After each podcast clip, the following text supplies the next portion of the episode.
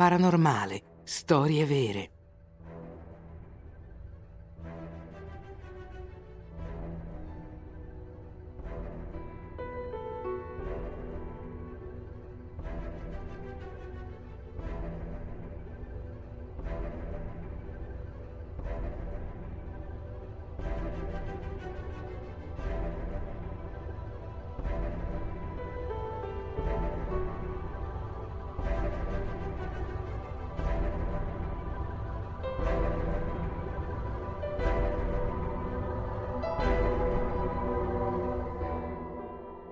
Morti sospette al passo di Atlov.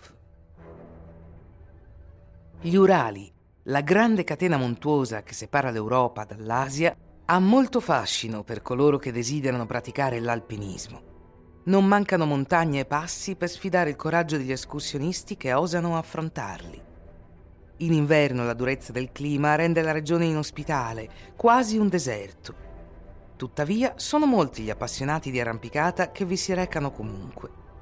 Ma in quel luogo, un giorno di febbraio del 1959, un gruppo di escursionisti morì in circostanze così tragiche da far pensare a strane contingenze.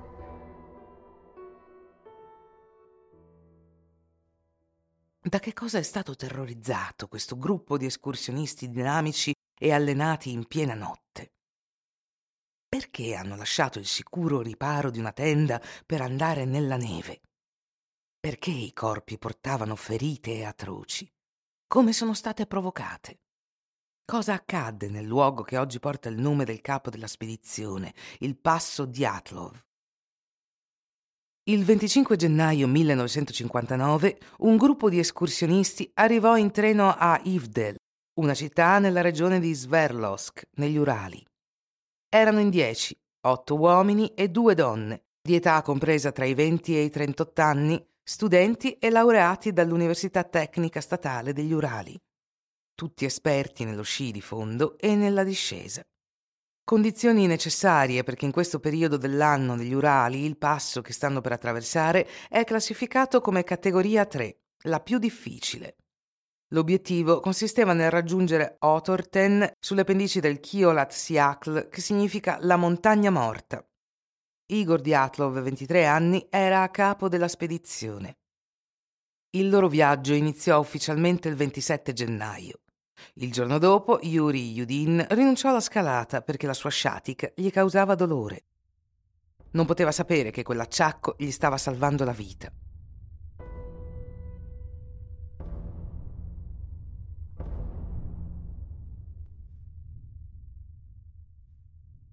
Il 31 gennaio il resto degli sportivi raggiunse un altopiano e iniziò a prepararsi per la salita. C'erano meno 17 gradi di giorno e meno 27 di notte. Poi, il primo febbraio, gli arrampicatori cominciarono la traversata del passo, mentre le condizioni meteorologiche peggioravano. La bufera di neve e la mancanza di visibilità li portarono verso ovest decisero di fermarsi per la notte e montarono rapidamente la loro tenda sulle pendici della montagna. Erano a solo un chilometro da una foresta che li avrebbe riparati dal vento. Prima di partire per quell'avventura, il gruppo si era accordato con i propri familiari. Avrebbero inviato un telegramma non appena giunti a destinazione non più tardi del 12 febbraio. Nessun messaggio arrivò per quella data, ma nessuno si preoccupò perché i ritardi sono comuni in questo tipo di spedizioni. Dopo alcuni giorni le famiglie cominciarono a preoccuparsi e chiesero l'intervento delle squadre di soccorso. Furono inviati l'esercito e la polizia. Il 26 febbraio la squadra di soccorso trovò il campo abbandonato. La tenda era stata squarciata e lacerata dall'interno. Gli escursionisti erano scomparsi, ma il loro equipaggiamento e le loro scarpe erano rimasti. Si erano incamminati poco vestiti e a piedi nudi a quasi meno 30 gradi. I soccorritori provarono a seguire le impronte nella neve, ma erano coperte. Ai margini di una gigantesca pineta scoprirono i resti di un falò e due cadaveri. Krivonishenko e Doroshenko.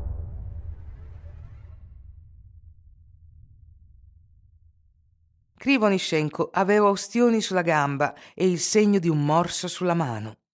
Doroshenko aveva il naso e le orecchie sanguinanti lividi, tagli e contusioni. Tutto indicava un loro tentativo di arrampicarsi su uno dei pini. I soccorritori trovarono poi altri due corpi, quelli di Diatlov, il leader della spedizione, a 300 metri dall'albero, e Kolmogorova, a 600 metri. Diatlov aveva abrasioni intorno alle caviglie e uno squarcio sul palmo della mano. I soccorritori scoprirono in seguito il corpo di Slobodin. Aveva lividi e graffi da combattimento corpo a corpo e ferite da corpo contundente. Una prima indagine iniziò concludendo che i decessi erano avvenuti per ipotermia. Ci vollero altri due mesi per trovare Dubinina, Kolovatov, Thibaut, Brignolet e Zolotariov sotto quattro metri di neve in un burrone. Furono trovati vestiti con gli abiti dei loro compagni scoperti in precedenza. Zolotariov è difficile da identificare anche dai suoi parenti. Tutti e quattro sono deceduti in modo molto violento. Costole rotte, cranio fracassato, lingua e occhi strappati.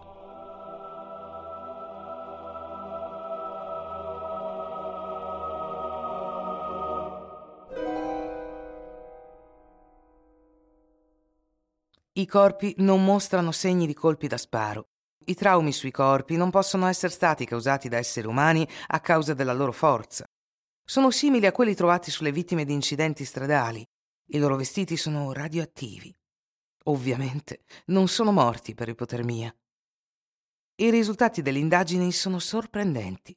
La causa della morte degli escursionisti è una forza irresistibile e sconosciuta.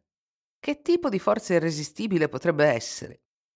Dal 1959 in poi si sono fatte le supposizioni più folli, mentre i documenti relativi all'inchiesta furono rapidamente classificati come segreto di Stato e la zona venne proibita.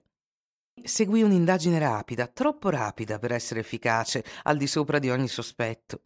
Secondo alcuni il popolo locale dei Mansi attaccò e uccise gli escursionisti come rappresaglia per l'incursione nel loro territorio.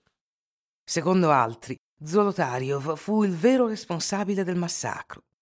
Poiché non era identificabile, alcuni supposero avesse spacciato il corpo di un altro per il suo prima di fuggire. Si pensava anche che la spedizione fosse finita in una zona di test militari e che gli scalatori avessero assistito a manovre segrete sovietiche e per questo sarebbero stati eliminati.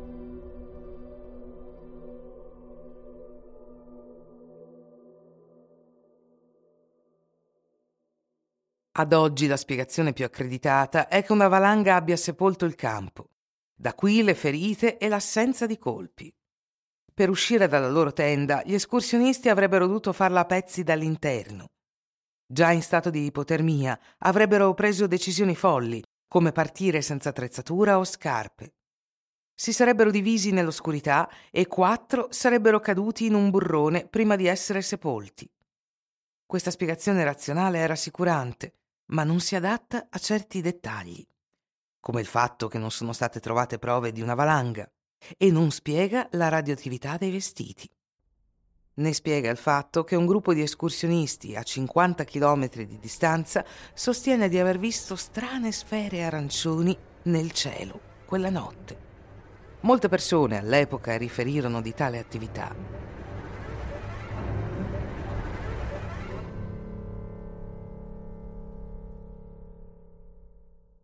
In effetti, nessuna delle 75 spiegazioni che sono state emesse tiene conto della totalità dei commenti. Quindi gli escursionisti furono attaccati da animali selvatici, da uno Yeti, come ha sostenuto un investigatore di Discovery Channel nel 2014. Si sarebbero imbattuti in esercitazioni militari segrete o vennero attaccati dagli alieni. Sono state vittime di un'azione terroristica sponsorizzata dai comandanti dei numerosi gulag nella regione nel 1990 Len Ivanov, che guidò l'inchiesta ufficiale nel 1959, pubblicò un articolo in cui fece delle rivelazioni. Fu lui che all'epoca concluse che una forza inarrestabile e sconosciuta era intervenuta. Ora sostiene di aver ricevuto ordini diretti dall'alta amministrazione di fermare l'indagine, di tenere segrete diverse informazioni e di non tenere conto di alcuni elementi delle sue conclusioni in particolare le famose sfere volanti e la radioattività. È un sostenitore della tesi degli UFO. Un'altra teoria è che gli escursionisti possano essere state vittime di infrasuoni. Si tratta di onde sonore a bassa frequenza che di solito sono impercettibili all'orecchio umano. In effetti, i movimenti violenti delle masse d'aria innescati dalle tempeste producono infrasuoni molto inquietanti e persino insopportabili. Il dolore avrebbe fatto impazzire gli escursionisti, che avrebbero lasciato le loro tende e sarebbero corsi nella neve dove sarebbero morti congelati.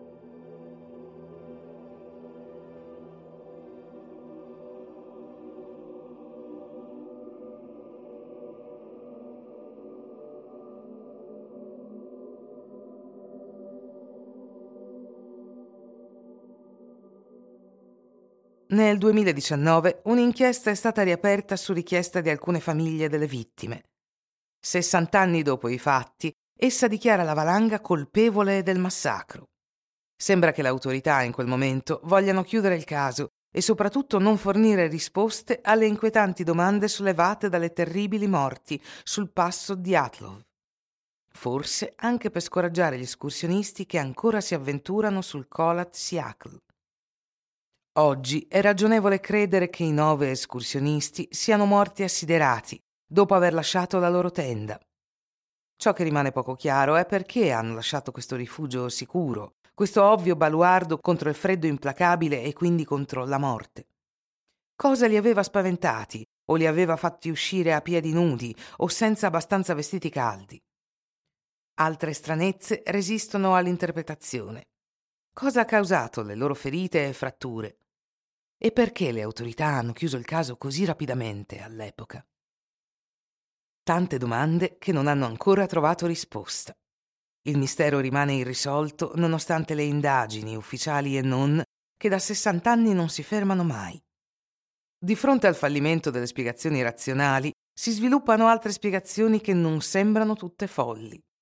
Alcune sembrano addirittura sempre più realistiche. Dopotutto, non ci sono forse fenomeni in questo mondo che sfidano ogni razionalità?